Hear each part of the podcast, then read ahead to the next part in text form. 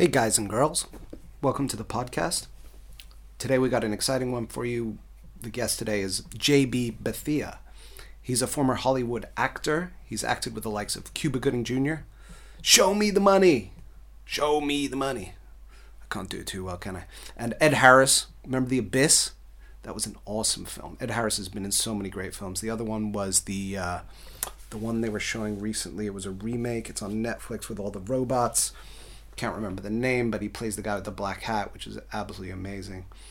Um, used to have Yul Brynner in the original series. Oh, come back to me in a sec. Anyway, Ed Harris, The Abyss. What a fantastic film. You remember that was a Jim Cameron film, the guy who made Titanic, he made Avatar. Um, Westworld, that's the one he was in. Westworld. Ed Harris, amazing in Westworld. Uh, there was a great scene in The Abyss when Mary Elizabeth Mastrantonio. She's a girl. She's married to Ed Harris in the film.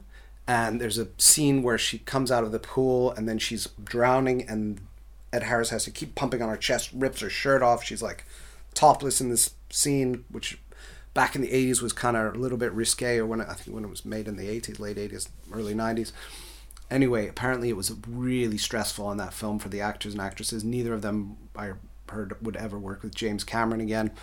Uh, in that scene particularly, she stormed off. He made him do the take like again and again and again, freezing cold water, getting pumped on the chest by Ed Harris.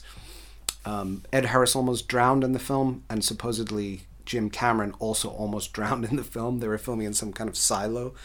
Uh, what a great film, though! Amazing film, and kind of testament to the genius of Jim Cameron. Anyway, I digress. We've got a great podcast. We've got JB Bethea you will, might also recognize him from the TV series Prison Break. Great show. These days, he's a life coach, motivational speaker, and public speaking coach. He helps startups, he helps entrepreneurs, he helps large businesses like WeWork and tech startups, fintech companies. He goes in there, he motivates the staff, he teaches them his some of his charisma and how to communicate with each other effectively. He helps fundraise for movies and uh, yeah, I mean he's a he's an all around great guy. He's a, he's doing a lot of different things right now. He's kind of like a he's like a Tony Robbins for the millennials generation. You know, really interesting. Starting out new with this, so I think you're going to hear more from him. He's a key part of what he does is involves helping people get better at public speaking as a kind of starting point, and then he uses that confidence to pervade the rest of their lives and get give them the confidence to get on and survive and thrive in the challenging world that we live in these days. He's German, he's Jewish, he's got some American in there as well. So he's got a lot of different things going on, which is great. Really friendly, nice, charismatic guy. He's got a wealth of life experiences to draw from, and he's really helping people with that, which is amazing. I had a great chat to him about his, his life, his acting, and how he got into this business that he's doing now. I hope you enjoy it. Please welcome JB Bethea.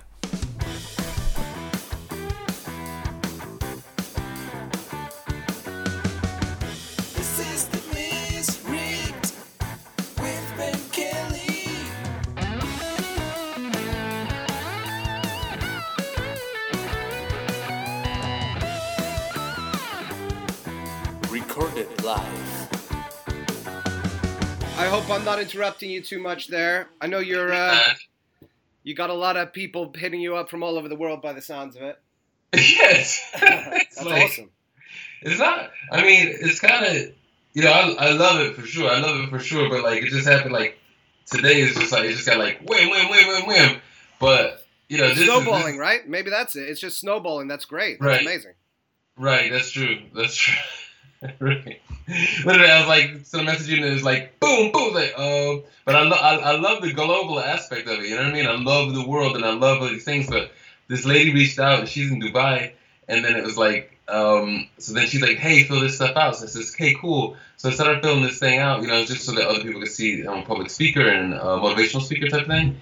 And then that happened, and then um, this guy from Israel that I connected with, I actually filmed him not too long ago he was like, "Hey, I'm you know he's trying to raise up seven hundred thousand dollars." I said, "Cool." I helped somebody uh, just like two weeks ago with my films make a hundred a hundred thousand a day, and then before a million in a day, so, so we could do that. So um, yeah, so I said, "Cool, let's do that." And then uh, he's like, "Okay," so it was just like boom, and it's like, "Okay, but you know what? I got an interview." You know what I'm saying? We're doing a thing. well, yeah, I, rigged. That's awesome. Yeah, no, it's look, I'm so happy to have you on the show. I really appreciate you taking the time out of your schedule. And it sounds like you're, you know, you got some big deals that you're working on there. I pre- I appreciate that we spoke the other night as well. I thought, oh my gosh, I've ruined it because I was out with customers. I'm a salesperson actually, so I was out with customers. I'd had a couple beers, and then my wife was like, "You shouldn't speak to JB. You had too many drinks." Because obviously I'm six hours ahead here, so Right. five hours ahead. I was like, "Really? I wasn't that bad, was I?" She's like, "Just next time, you know, wait till the next day." I was like, "Okay, fine." Was like I had a lunch meeting and I had a few drinks and then went back to the office and then, and then my my uh, one of my colleagues my not my boss but it came and said you know the customer's out again this evening we got a dinner I was like oh my word so by the time I got back then I, I hit you up and you're like hey let's talk now so it's like, Right, right, right. so That's um, the thing. I, you know, I think that's the thing. You know, with with all of the different stuff going on, I guess throughout my life, you know, it's just like instead of, you know, some people start to schedule four day, four weeks out, two months out, and so like, you know, depending on how, sometimes it's how important they think they are. Sometimes they really are important. Sometimes it's all these things. So I started to say like, now, are you ready? Yeah. Now. Yeah. No, it's great. able to do it. So. Well, that's perfect. Yeah, I think it, it totally makes sense. You know what? And um, you're you're prepared. Obviously, you don't have to get prepared. That's the amazing thing about what you do as a, as a public speaker. I mean, I guess the the you're you're also not far from DC. Are you working with the politicians much or? That's a great. That's a great point because um, when it comes to the politicians, that's uh, there's actually a friend of mine. He just was, he just got something in office. What is it? You know, I don't like politics so much, but he was just some Congress or something or that he got. maybe Yeah. Oh, what? lobbying maybe you could work because that's another point where there's so much money in that it's i mean that's kind of uh, an, a way that the us political system is rigged actually because you've got the huge big pharma big companies financing these lobbyists. And i mean there's so much money sloshing around there. I would have thought that would be a great resource for someone with your skills your eloquency um, to kind of that's exactly what they're doing it all day right? They're they're trying to Yeah. persuade people. That's that's a great point because um, what happened with me, you know, with, with my background of acting and directing and producing, then realizing that as a director, I was just helping people get comfortable. So then it's like, well, why not with public speaking and public speaking coaching? Because it's one of the top fears in the whole world. So it's like, wait a second, if I'm not terrified of that, and other tons of people are, this is a great connection.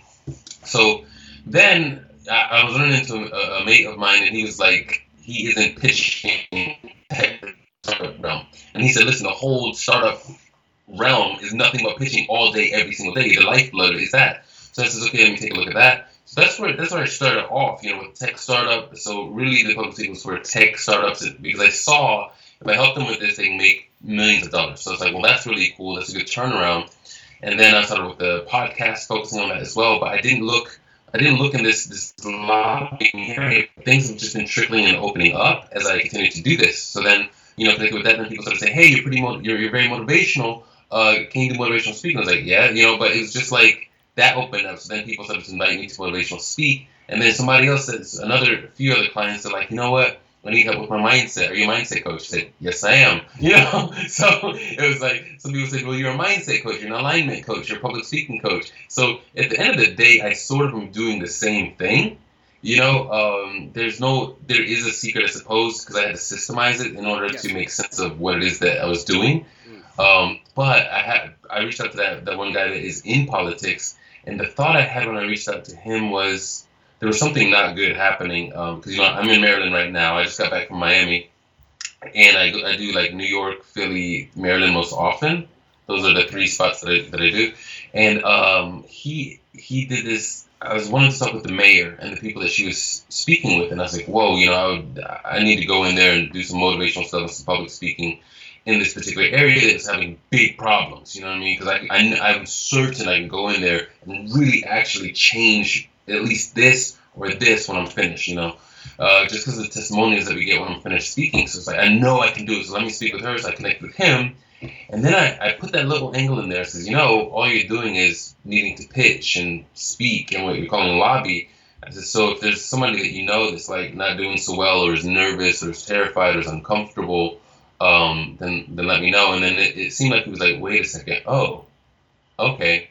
So I, what you're saying is a good point. You know, when we get off, maybe I'll try to figure out, hmm, that that angle to just jump in there and Yeah, I mean, it's it seems like I mean on the one hand it's like you said at the beginning you don't like politics and I can understand why especially the lobbyist aspect of it but if there is you know they if anything they need more positive nice kind-hearted people like you to go in there and try to because they're like um, what is it house of cards type people you know so uh, to some extent i think these lobbyists you know they're basically House of Cards was shooting here actually. is that right okay wow okay because they're still going because they changed it now right because uh, spacey's out so uh, no, that's crazy. That's crazy. I don't. I don't even know how I feel about that whole situation. I can't believe that. You know, I don't know what he did or if he did what, Oh. what he did, but I just heard um, that he's out.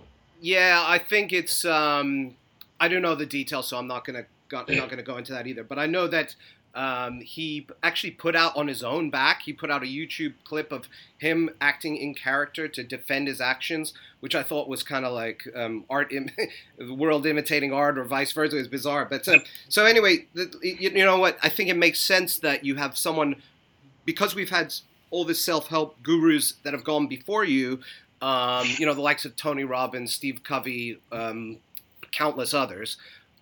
It's refreshing and interesting to see someone with your angle, and it's almost necessary to have a different take on it. Obviously, you've got your system, the PSP system, uh, which maybe you can just summarize how people can, what that is, and how people can get into that.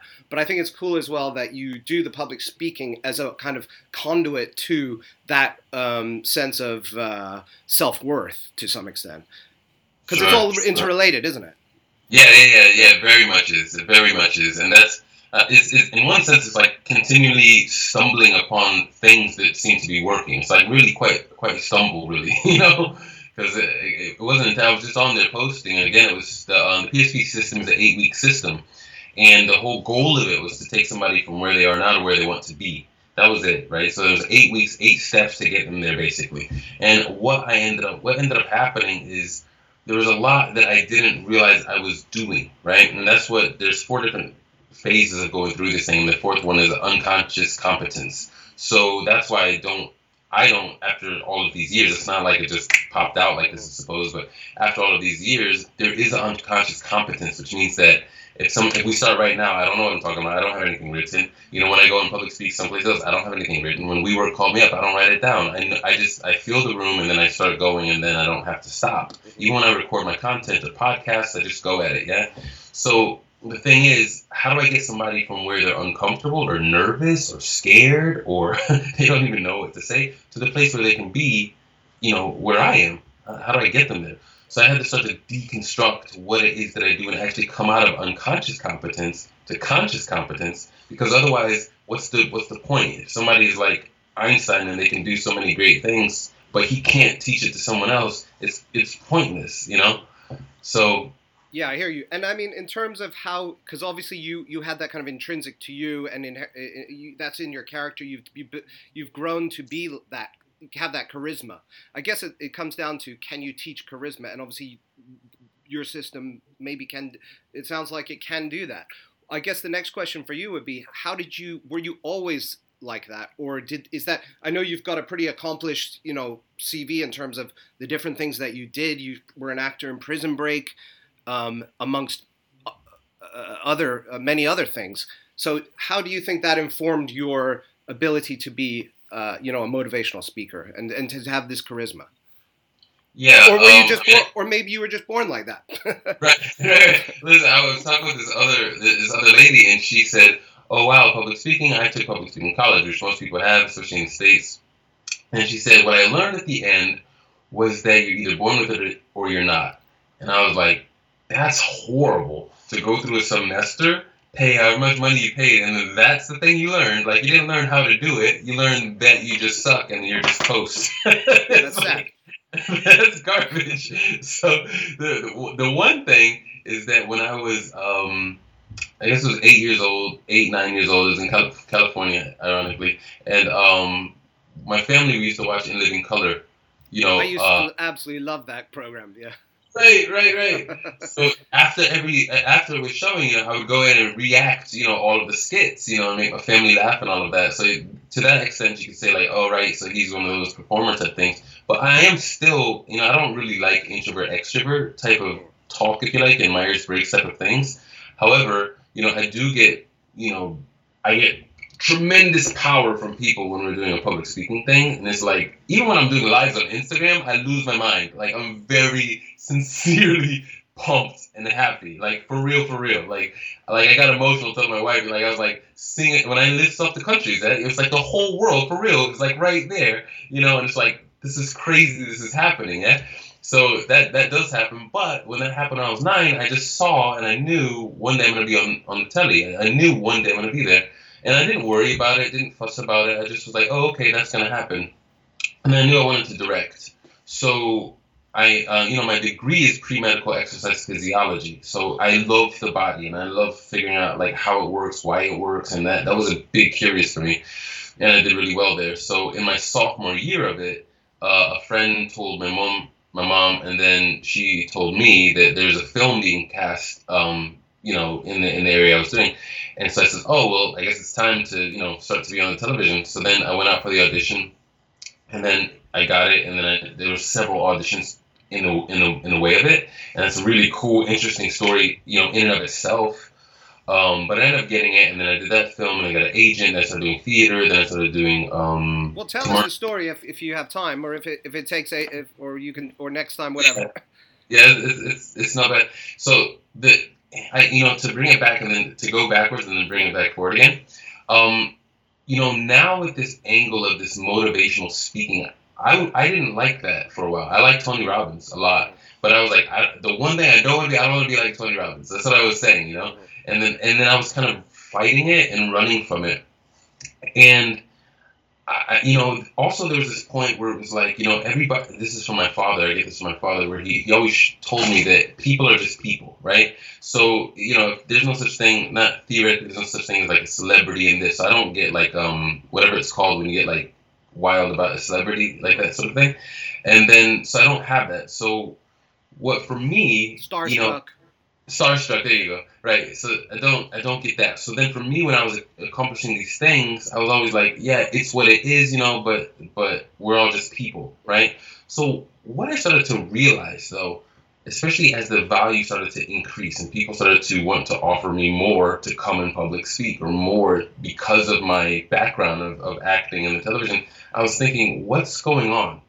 And there's this be- beautiful, not beautiful. It is beautiful if you can understand how to work the angle. Grant Cardone was talking about this, and again, I just got back up from Miami, so he was there doing his 10x thing, and he said that people pay more, and he didn't say this there, I heard this in the book he was saying, he, people pay more for entertainment than they do for education.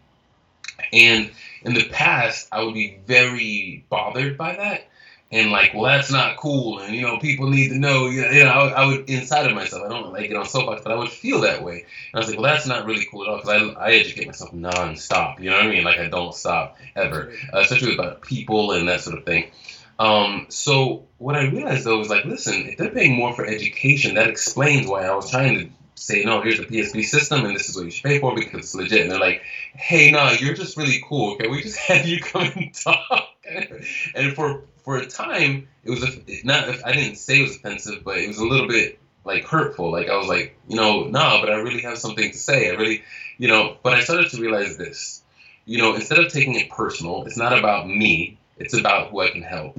And if they think that, and they'll bring me in to speak with however many people, just because of that, great. Because at the end of the day, I get to speak to all of those people at the end of the day, I get to actually change their lives, or they could actually hear something for real. So you know what? Great. If you like that, great. I'll come in on that boat and I'll deliver something that will absolutely change the lives. So what happened, you know, when it comes to the starstruck thing, the side part of it is there are things that some of these people have gone through that I guess are meritorious, right? That are worth that it's not just about them being famous, famous because there possibly are difficulties and life struggles and mindsets that they had to get over. So that brings me to the, to this first experience, um, getting this film. I hadn't done any acting before, um, but I but I knew I was good. Whatever that confidence comes from, I think from my parents, you know, and my, and my sister. I think I get that love and support from them for sure. And they said, "Go, you should go and do it." And at the time, I had a big afro, and I they said it was based in the '70s. So I went down to this audition, and I'm I'm I'm not tall, but like I'm six three, so like I'm not short. So that, that tall, plus, yeah, yeah. six three. Right. So like that plus my afro was like 12 inches, so I had a big physical presence. Presence, yeah, yeah. Yeah, right. So I walked in and um and I had I didn't have a full yeah I did have like a goatee type well probably like how you have a bit kind of like how you have a bit yeah and so I walked in and then there were there were hundreds of people in there and then the guy who was casting said you know if not just for your hair I want you to come back for the second round I says okay great he says but you look too old I said, okay, cool. You know, I don't know how to like fix that. You know what I mean? But this is great. So next I came back and I don't do, I don't shave anymore. But at the time I said, fine, and I shaved it all off. Yeah. And I came back, and um, this is the crazy, this is the crazy part that deals with mindset, that deals with overcoming. This is insane, and this is this is for real. And I get, you know, how this joins together with um encouragement. But I was, it was a basketball role that I was kind of like going out for and so I played ball in high school, and uh, I played ball recreationally as well. And I was just preparing for the role. I was preparing for the audition. You know, I was just getting my just warming up, if you like. And so I played, and I was playing, and I went up for this layup, and I landed on my ankle, on somebody else's ankle, and I twisted it very badly. And the thing is, as a ball player, you know, from high school, I've been playing, you know, for a long time, basketball, football, track, I did all that.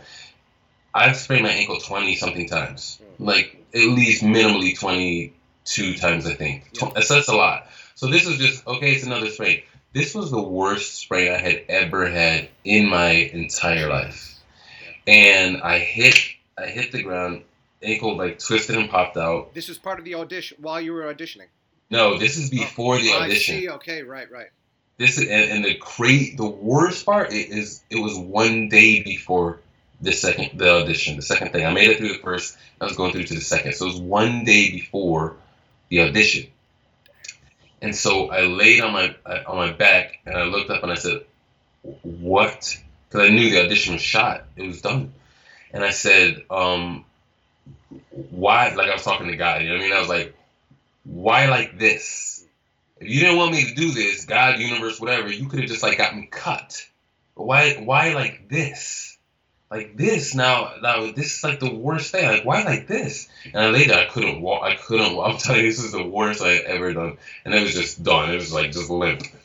And so I was pretty I was pretty like, you know, not in a good way for a bit. And um the next day is the audition. So you know, it's gonna be worse the next day. That swelling's gonna come in and just be crazy. So I woke up and I said to my father, I said, I'm going down anyways. I couldn't walk. How are you gonna do a basketball audition? But I couldn't walk. I couldn't walk at all. And did the audition that was? Did you know the audition was going to include playing and moving around? Oh yeah. Okay. Oh yeah. Yeah, that was like the main part of it. I think the way they put it, you know, your Yeah. look was one thing, and blah blah blah, and then and then moving about that you could actually look like a ball player. And just sorry, just for the background, this was a big film. I'm guessing this was like a you were starting in a. This was the first film, really Yeah. important to you, and I'm guessing it wasn't like a student at NYU. It was like a proper film kind of thing. Yeah, I'll tell you what film it was. Yeah, saving that for the end. Yeah. Okay, okay, sorry. All right. The storytelling, I mean, keep you engaged. Yeah, Like, yeah, this- no, you got me. You got me. Right. So, so, uh, so we, I said, going down, and my father says, okay. And he says, um, so I went down. Now, my degree, it, it, now again, this is my sophomore year, but I do know about taping and doing this sort of thing. Yeah. And I, and this thing is just swollen. I literally couldn't walk. So, like, it was just toe tapping in, you know. Um, and so I went in there, and I went, I found this little nook where no one was. And I just started just wrapping up my, my ankle, wrapping up my foot. Just, and it just, I could not walk normally. And I said, I'm not, I'm going to do it anyway. And so then I wrapped it up, and almost the rest of the um, audition, it didn't black out, but it was like, was flow. It was happening. So I went in, and I had my number on my chest. We were doing basketball drills and moves, and I had, I, at the same time, I, had, I never had a worse sprain. I never played better. I never played better than I played. And I don't, I, I don't know. I mean, you could say it's adrenaline. You could say the taping was good. You could say whatever you want to say, but all these people were getting cut because there were hundreds there. So they were cut, and then I thought I was cut at some point. I mean, even though I was one of the last few people, I was like, um, it wasn't so clear. So I said, I guess I didn't. Maybe I did look too old, and something I made it coming again. So then we we sat on a bench, and we were some of the last people there. I guess like twelve out of like several hundred, and it just wasn't clear. So I said, okay. And then me and my father we left, and then of course when we left, you know, I, I couldn't walk again. So, it was like, yeah, so so I untaped it. wore off. Yeah. Yeah, yeah, it was crazy. So then uh, I went into to class the next day in bio. I remember biochemistry. I came out with a friend of mine named Wade, and I actually spoke with him a number a number of uh, weeks ago. And I got a phone call, and the phone call said, "We want you to come down for hair and makeup on Monday." Wow. And I was like, "What?" And it says you're going to be on the home team, the home team with Cuba Gooding Jr. So basically, wow. The film was called Radio, and I was a basketball player in a film called Radio with Cuba Gooding Jr., and Ed Harris, and Alfre Woodard. And I was like, well, so you'll get some good, get some camera time and stuff like that. So I says, what? So then it was like the Hollywood call, right? Hair and makeup. Like, well, you don't get more Hollywood than hair, come down for hair and makeup, you know? So, and it was making it through that. And from that point on, everything shifted because now that I had this film, you know, it was a featured role, you know, so you'll see me there, whatever. But, and then I was able to audition even for, for SAG lines. This other guy got the SAG lines. I ended up getting SAG with Prison Break. But, because of that, I was able to come back and say to a different agent that I had been trying to get that wasn't really paying me attention, they said, Yeah, I'll represent you now. So says, Okay, great. And then from there, he put me on some international commercials and auditions and that sort of thing. But it started really pushing through that spot where, like, I this just continues to happen in life whenever there's something really great right beforehand. And this is this is what happens, yeah. Like something can really hit you to really say, you know what, the universe is saying no. You know what, God says no. You know what, answer is just no. And if you don't listen to that no, you push through that, you can get some gigantic things can happen. So that's what happened. With, that's how it started with me. Wow, incredible. So, um, and that was one of the first films that you kind of went audition for, was it? I mean, that's amazing. Yeah, no, just... that's they're probably they're actors listening to this being like, "What you you think that was hard?" you know? Right, right, right. But, but, obviously, you know, you obviously had the skill to catch them that first time. That shows that that that you had that whatever it is, that star quality or that charisma. That the first time you went out, even with a almost broken leg, by the sound of it, you managed to to snag their attention. Right, um, and then I was able to get in front of you know Mike Tollins, who's the director of that film, and then because of that, you know, I was able to talk with Cuba, and he was very kind, very nice. Wow. Um, so you know, I was able to learn a lot really quickly. Cool. Okay, and then you mentioned storytelling there, and obviously you're you're a great raconteur. Um, is, is that something you get involved with in terms of like Toastmasters, or I don't know if you've heard of these? There are these different associations who do storytelling. Is that something that you get involved with much? I don't. I don't. I've heard of Toastmasters for sure. I don't. I don't do that. Um, yeah, I just spoke with a guy who, who does some public speaking stuff as well, and he's really, really, really big into Toastmasters. Um, I'm just for me, public speaking is um, it's not about public speaking. Yeah. So, and I think that's how I'm able to help people who are, you know, it, to me, here's how I define public speaking.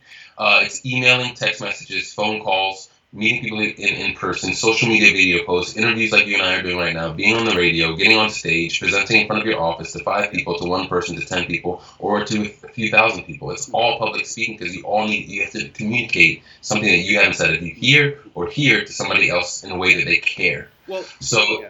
yeah. Yeah, I think that's a really key point that you just made, actually, because I think um, it goes without saying, kids, people, everyone who's trying to do anything these days, they have to communicate in this social media backdrop, and people aren't never trained on it really. Like, um, you know, they don't. There's not really anyone out there who's going to train you on how to communicate effectively through social social media. As far as I can, I, of course, there are people are going to say, do this to get more likes, do this to have your feeds get more recognition, etc. But in terms of the actual um, speaking aspect, you don't come across a lot of people who, who say, actually, you know what, if you're going to do a podcast or if you're going to do a audition online or you're going to put a YouTube comedy act, this is how you need to do it. So that's that's kind of a, a real USP as far as I can tell for you. Maybe you're aware of other guys who are who are teaching that, but it, it's it, we kind of for, perhaps um, get past how important that is these days, and the fact that some of the old techniques for self help or for communication maybe aren't focusing so much in that in that way. So that's interesting. Right. Um, are you, um, in terms of uh, spirituality, is that something that you get involved in much, and is that something that maybe informs your your your uh, ability to communicate as well? Do you think? I'm Jewish. I mean, most people don't know that, but I'm I'm Jewish, and so I'm observant religious. So I don't do like live podcasts on or live casts on Saturdays, you know, because keep Shabbat. Oh Yeah. wow, okay, you keep Shabbat and everything. Oh, that's awesome. Okay. Yeah, yeah. So, so you know that that affects it, but um, I, you know, that, I don't want to say like that's my culture. That's that's the religion and everything. But I love religion, but I but I also I love people. You know what I mean? So like I really care about people. I think religion is neat and cool and fascinating. And again, I keep kosher, I keep Shabbat, I keep you know I keep the halacha. You know what I mean? I do all of that. But my real belief is that you know it's here to help us connect with each other Mhm. and it's here to help us do good for each other with each other you know as opposed to like separating us i really think it's whatever will bring us together is the goal so you know as, as a, when it comes to you know as an orthodox person is the typical orthodox jewish statement what i'm saying no Mhm. you know but it is what i believe it should be saying Mhm. you know so like really you know even though i'm in in that you know in this religion really i feel like i'm the one that's governing it you know because i have a belief and then i use it as a tool to help you know spread positivity so Wow, cool. Okay, well, yeah, I think I, I think most people who see this are going to not immediately go, okay, he's um, Orthodox Jewish, but uh, right no, that, that that's cool, and maybe that helps you as well Yeah, with your is- Got the Israeli. up, in here, you know, the long curly things. Ah, Yeah, okay, awesome. Okay. yeah, keep me tucked up. Um, and the cool thing about, well, the interesting thing about Israel is how they work on Sundays, but they don't work on Fridays, do they? Friday is the Shabbat day. Is that correct? Right, Friday night from sundown, you know, sundown to sundown. So Friday night to Saturday night. No Gotcha. work. No Okay. Um, and you also obviously have the German side, so you're you've got like you're very multifaceted, right? I mean, It's crazy. It's it can be if you if you think about it a lot or if you deal with like what I deal with, like it, it can be certainly crazy. But yeah, I'm German. I'm German citizen, and uh, we only speak German in the home. wow. Um, and so, so yeah, so I'm, I'm, I'm German, you know, my father's American, and so we're American military, so I understand that, you know, independence, but I'm also that, but then I'm Jewish as well, but then I look different things. Sometimes some people think I look mixed or Brazilian or Puerto Rican sometimes or Spanish, you know what I mean, or Arab. A lot of people think I'm Muslim, so Cool, but that that can only help you, right? You can reach out, and especially when you've got your personality, you can touch, you can have a contact with anyone, right? Which is awesome. I, great. Yeah, yeah, I think it's great. um, cool. So I see we're we're coming up a little bit on time. Just a couple quick, quick last few things. I mean, I know you do martial arts as well. You Right. right? What kind of martial Yeah. arts do you do? Kung Fu, Kung Fu, Shaolin style Kung Fu. So that's a big deal. I would say that that governs almost all of my belief and, and life and everything. So when I was six, I started off with Okinawan Kempo Karate. But um, but I've always been interested in Shaolin style Kung Fu. So I started off with Shaolin, so Tiger, Snake, J- uh, Dragon, Leopard, Crane. Um, so so do that, and then I teach that also to my children as well. And again, the whole point again is like when it comes to speaking, selling, pitching, talking, everything that you that we're doing, you know, there's a hierarchy, and the hierarchy really reflects some Shaolin style kung fu. You know what I mean? So it's like we can hit, but it'd be much better if you could use your mouth before you hit, and that's really why PSP, the public speaking that I do, is really another form of martial arts. Okay. Fascinating stuff. Now, in terms of getting hold of you, getting to the PSP system, can you tell us how people who are listening who want to uh, access this system to sign up for your um, talks and your seminars? Can you tell us how that how they can do that? Should they go through the Instagram, through the website? What's the best way to do that? Yeah, the best way is to find it on Instagram at JB the Speaking Pro. That's JB the Speaking Pro. That's the best way to do it. And you can send me a DM, follow, send me a DM, say, hey, I'm interested in one-on-one coaching or group coaching, or if you want me to come out and public speak to where, wherever you are around the world, doesn't matter. I travel. Um, you can say, hey, I'm interested in that. But the best way is to, to DM. You know, there's a lot of thousands of followers there, but I really respond to DMs, and I, 'cause I'm very much into that. So that's Okay. the best way. Awesome. And in terms of a, do you have a book out or anything, or you? It sounds like you should write one if you haven't got I one. know, I know. A few people have been asking. I know. I, so I've been asking people like, hmm, what do you think it should be? Because I have a few topics, you know, but I don't want- have one yet. But I, I do want to get one out there. Well, I do think that there is definitely scope for a book. Just, just thinking on off the top of my head, for someone who's able to combine, like we said earlier, that public speaking, which so many people want to learn how to do, and how much instead of just having okay, this is just about public speaking. It's it's it's kind of a holistic thing where you say, here's the public speaking, here's how to do the technicals, but on top of that. There's this holistic thing, which maybe you can also become a more confident person in other aspects of your life. So I think you should, uh, you know, do something like that.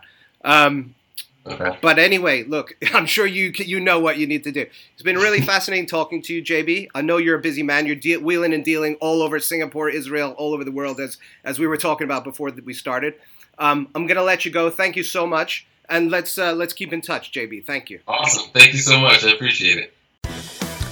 Thanks so much for listening, guys. I hope you enjoyed that. Thanks. Um, I really recommend you check out the next podcast as well.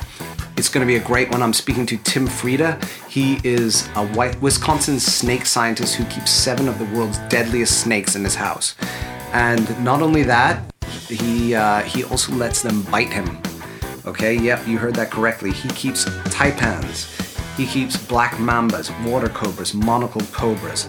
Tim Friede, he owns these snakes, and uh, yep, he, he venomizes, as he calls it, quite frequently. It's a fascinating story. He has balls of steel. He's definitely the toughest son of a bitch that I've ever spoken to on this podcast, and probably that I've ever spoken to in my life. Um, but he's not completely crazy. There is a method to the madness. Um, it's a fascinating story, so check it out. Thanks again, guys.